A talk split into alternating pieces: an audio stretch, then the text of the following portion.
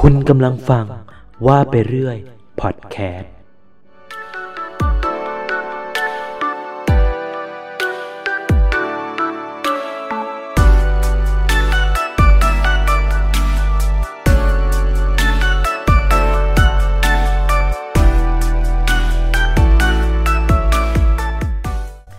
สวัสดีครับ ยินดีต้อนรับเข้าสู่ว่าไปเรื่อยพอดแคสต์นะครับ สวัสดีคุณผู้ฟังนะครับที่ติดตามรับฟังทางฟิลโลแคสต์นะครับ แล้วก็ท่านผู้ฟังที่กำลังรับฟังทาง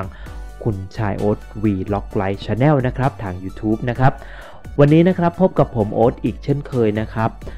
ทุกวันศุกร์สุดสัปดาห์แล้วก็วันเสาร์นะครับ ตั้งแต่เวลา4ทุ่มถึง5ทุ่มโดยประมาณนะครับ วันนี้นะครับ เรา relax จากการทำงานเหน็ดเหนื่อยมาตลอด 5 วันตลอดทั้งสัปดาห์วันนี้นะครับ เรามาพูดคุยนะครับ ยกประเด็นนะครับ เรื่องราวนะครับที่เกิดและก็สะท้อนอยู่ในชีวิตประจำวัน ไม่ว่าจะเป็นความรักการทำงานหรือทักษะการใช้ชีวิตของแต่ละคนมาจอยมาแบ่งปันนะครับ คลิปนี้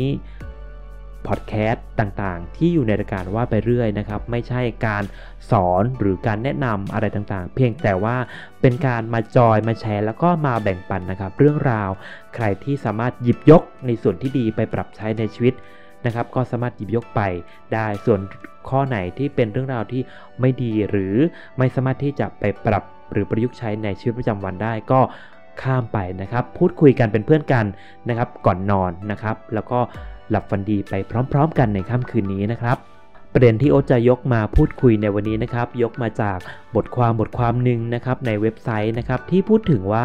6 เหตุผลที่ทำให้รู้ว่าทำไมรักจริงไม่ใช่การครอบครองนะครับ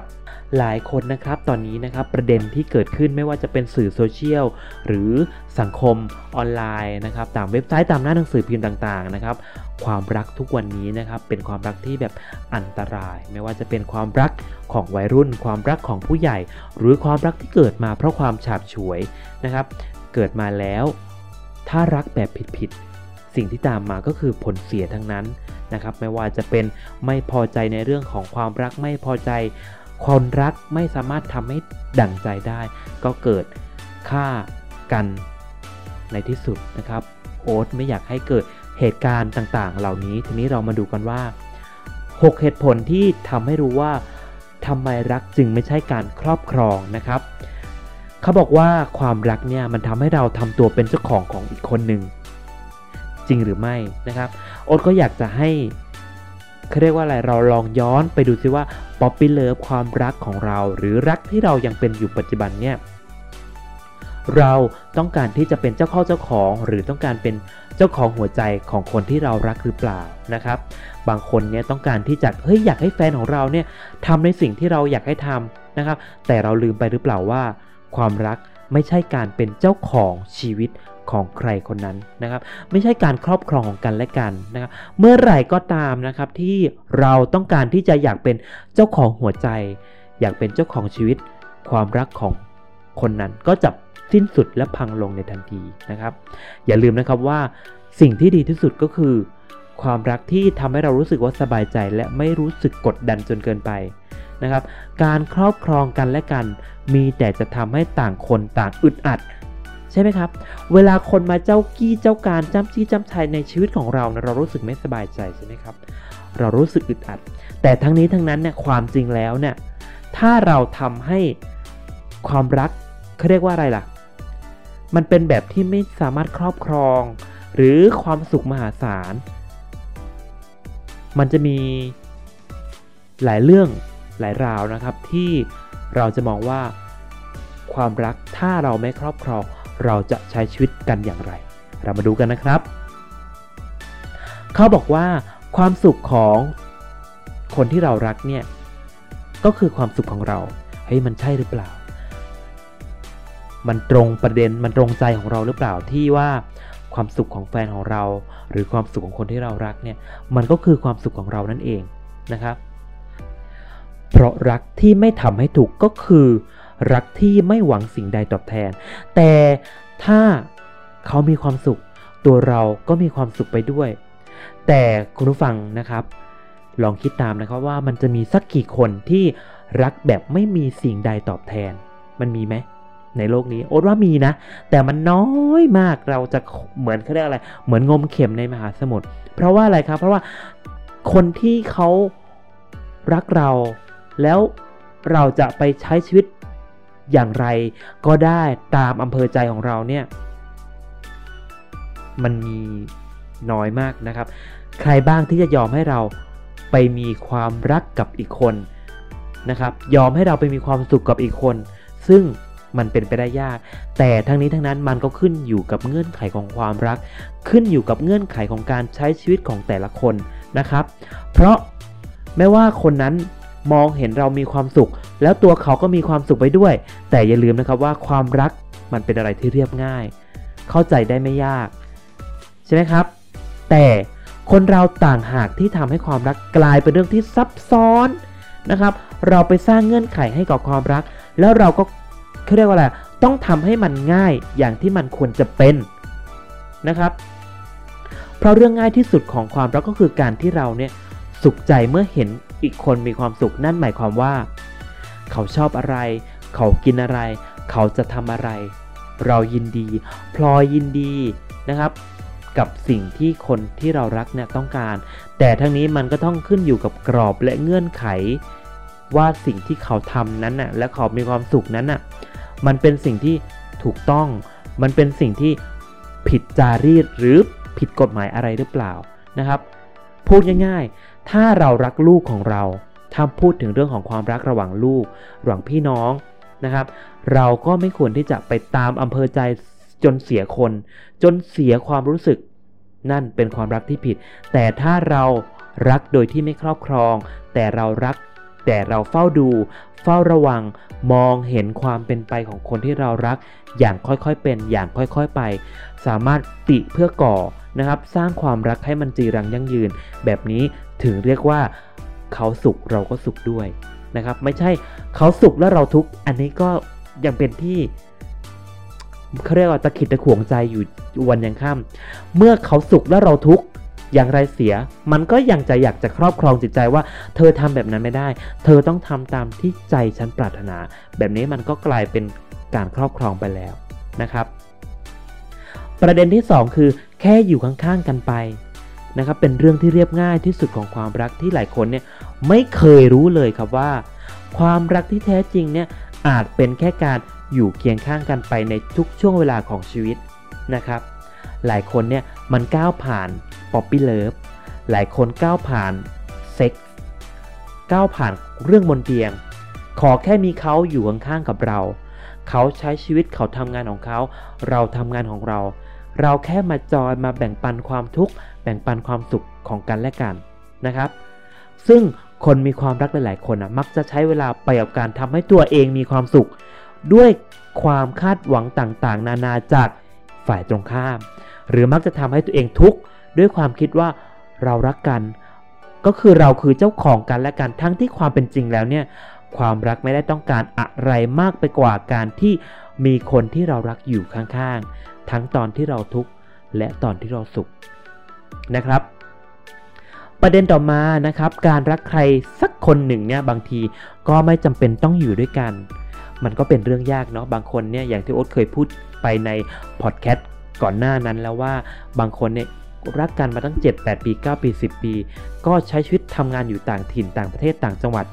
นะครับ นานๆ ก็จะโคจรมาพบกันเพื่อที่จะเติมเต็มความรักเพื่อกันและกัน นะครับ คนเรามักจะมีภาพจำของความรักว่าต้องใช้เขาเรียกว่าอะไรต้องใช้ชีวิตด้วยกันไปจนแก่เฒ่านะครับ ซึ่งเราถูกปลูกฝังมาตั้งแต่เด็กๆ เราเห็นคุณพ่อคุณแม่ ปู่ย่าตายายใช้ชีวิตอยู่ด้วยกันอย่างมีความสุขตั้งแต่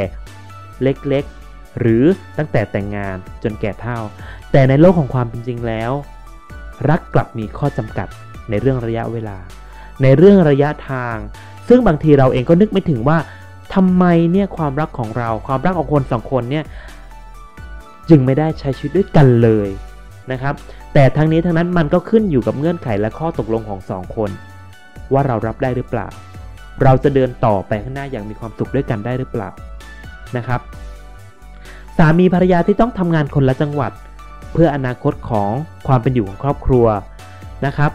พ่อแม่ที่ต้องส่งลูกไปเรียนต่างประเทศตั้งแต่เด็กคู่รักที่ต้องหักห้ามใจ เพราะยังเรียนไม่จบนี่นะครับ มันคือความรักที่มีเงื่อนไขแล้วก็เงื่อนของเวลาเงื่อนของข้อจำกัดต่างๆ มาขวางกัน เพราะฉะนั้นพวกเขารักกันแต่ด้วยข้อจำกัดบางอย่างทำให้ไม่ได้ใช้ชีวิตอยู่ด้วยกัน เพราะฉะนั้นความรักของใคร ความรักของเรา ความรักของคุณ ก็เป็นไปตามรูปแบบของคนคนนั้น ไม่มีคำว่าผิด ไม่มีความว่าถูก ไม่มีคำว่าใช่หรือไม่ใช่ มีแต่ความเขาเรียกว่าอะไร มีแต่คำว่ารักของเรา เป็นไปในรูปแบบที่เราวางไว้ เป็นไปในแบบของเรากำหนด เป็นไปตามเงื่อนไขที่เราได้พูดคุยและตกลงทำความเข้าใจซึ่งกันและกันแล้วใช่ไหมครับ นอกจากนี้ การเป็นคนรักที่เรียกได้ว่าเป็นกัลยาณมิตร เป็นเพื่อนที่ดีต่อกัน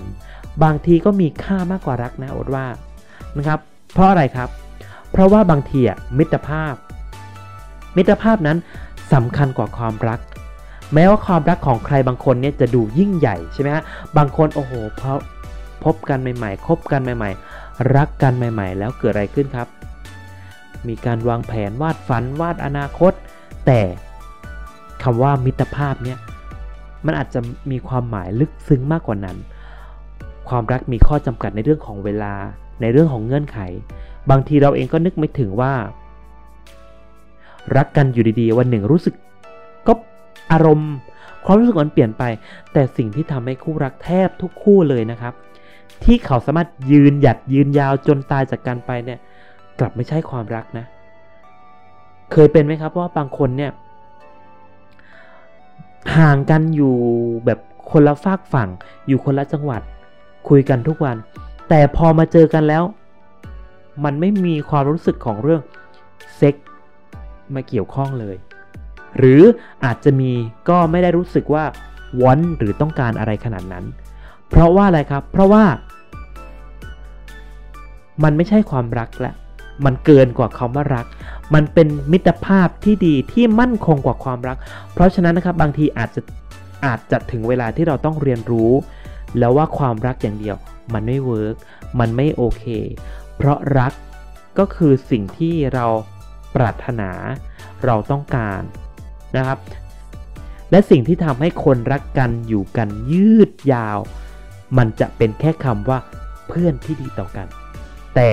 เราจะไม่ทิ้งกันก็ได้ อันนี้นะครับคือรักที่ไม่ครอบครองในประเด็นที่ 3 ก็คือเพื่อนที่ดีต่อกัน แต่เรารู้อะเรารู้แล้วว่าเราเป็นเพื่อน ที่มากกว่าแฟน ใช่ไหมครับ แต่เรารู้ว่าเรามีกันและกัน อยู่ด้วยความเข้าใจบนพื้นฐานของความรักดีๆ นั่นเองนะครับ ประเด็นต่อมาการปล่อยบางทีเนี่ยก็มีความสุขมากนะครับ การปล่อย ปล่อยให้ชีวิตมันดำเนินต่อไป ปล่อยให้เรื่องราวมันดำเนินเดินหน้าไปอย่างอิสระ ความรักมักจะสอนให้เรายึดติดนะฝังไว้ในหัวแบบเดิมๆว่า เธอคือแฟนของฉัน เธอต้องโทรหาฉันเวลานี้ เธอ ต้องรู้ว่า นี่คือแฟน นี่คือครอบครัว นี่คือเจ้าชีวิต นะครับ ความคิดเดิมๆนี้จะถูกฝังไว้ในหัวของคู่รักหลาย ๆ คน ว่ารักแล้วต้องเป็นอย่างนั้นต้องเป็นอย่างนี้ต้องคุยกันทุกวัน ต้องเจอกันทุกวันต้องรายงานนั่นนี่ฉันไปไหนมาเธอไปไหนกับใคร ต้องมารับมาส่งบลาบลาบลาบลาบลาทั้งหมดนี้เรียกว่าการยึดติด แต่เมื่อไหร่ที่ การยึดติดเกิดขึ้น สิ่งที่ตามมาจากการยึดติดก็คือสิ่งที่ เราเรียกว่าความทุกข์นั่นเอง ที่ทุกข์ก็เพราะว่าไปยึดติด ไปติดว่าอะไรฮะไปติดว่าเรานั้นน่ะต้อง นู่นนี่นั่นกับคนที่เรารัก คนที่เรารักต้องทำแบบนี้แบบนั้นตามที่เราต้องการนะครับ แต่ทีนี้ถ้าเราไปติดมากจนเกินไปเนี่ย ทั้งที่ความจริงแล้วเนี่ย ความรัก ไม่ได้มีกฎเกณฑ์อะไรมาบังคับมาเป็นกฎเกณฑ์ตายตัวเลยว่า เราต้องเป็นแบบนั้นแบบนี้ ซึ่งไม่จำเป็นต้องคุยกันทุกวันก็ได้ ไม่จำเป็นต้องเจอกันทุกวันก็ได้ แต่เพราะเราไปยึดติดกับมันต่างหากนะครับ เพราะความเข้าใจผิดๆเกี่ยวกับความรักนะครับ ทีนี้ สิ่งเหล่านี้เมื่อสะสมมากขึ้นเรื่อยๆ มันทำให้เราทุกข์เพราะไปเผลอครอบครอง ที่ความรู้สึก ไปเผลอหลงตัวว่า ตัวเองเนี่ยเป็นเจ้าของเขาจนลืมไปว่า เฮ้ย เราต้องสละแล้วนะ เราต้องปล่อย ทีนี้พอเรารู้ทันเลยว่า รักไม่ใช่การครอบครอง แต่บางครั้งก็ต้องยอมที่จะปล่อยไปเพื่อให้ความสุขของเรา ความรักของเรามันเดินหน้าไปได้ การที่เรายึดติดเนี่ยมันจะทำให้ทุกอย่างมันตึงไปหมด แต่ถ้าเราถอยคนละก้าว เราปล่อยคนละนิด ปล่อยปล่อยคนละหน่อย ให้อิสระในเรื่องของการใช้ชีวิต แล้วความรักของเรา มันจะเป็นอิสระอย่างมีความสุข โดยมีกันและกันบนพื้นฐานของความรัก เช่นเดียวกันครับ อิสระนั้นเป็นสิ่งที่ใครก็อยากได้ รวมถึงตัวใครครับ ตัวเราด้วย มันเป็นเรื่องแปลกของความรักนะ ขณะที่เราอยากเป็นเจ้าของคนที่เรารัก อยากคอนโทรลอยากควบคุมให้เขาทำตามที่เราต้องการ ตามที่เราปรารถนา แต่เราเองกลับอยากมีอิสระใช่ไหมเราอยากควบคุมเขาอยากเป็นเจ้าของหัวใจ แต่เราไม่อยากให้เขามาควบคุมชีวิตของเรา ไม่อยากให้เขามาก้าวไก่ในโทรศัพท์ของของเรา เหมือนกันเลยครับ เรากลับอยากมีอิสระ ที่จะทำตามใจตัวเองยังไงก็ได้ สิ่งนี้คือความย้อนแย้งในหัวใจ ความย้อนแย้งในความรักที่มักเกิดขึ้นเสมอในความสัมพันธ์นะครับ อยากให้ความรักของเราเนี่ยไม่มีความลับต่อกัน แต่เราเองกลับเก็บงำความลับบางอย่างเอาไว้ อยากให้เขาบอกทุกครั้งว่าไปไหน ไปทำอะไร ไปกับใคร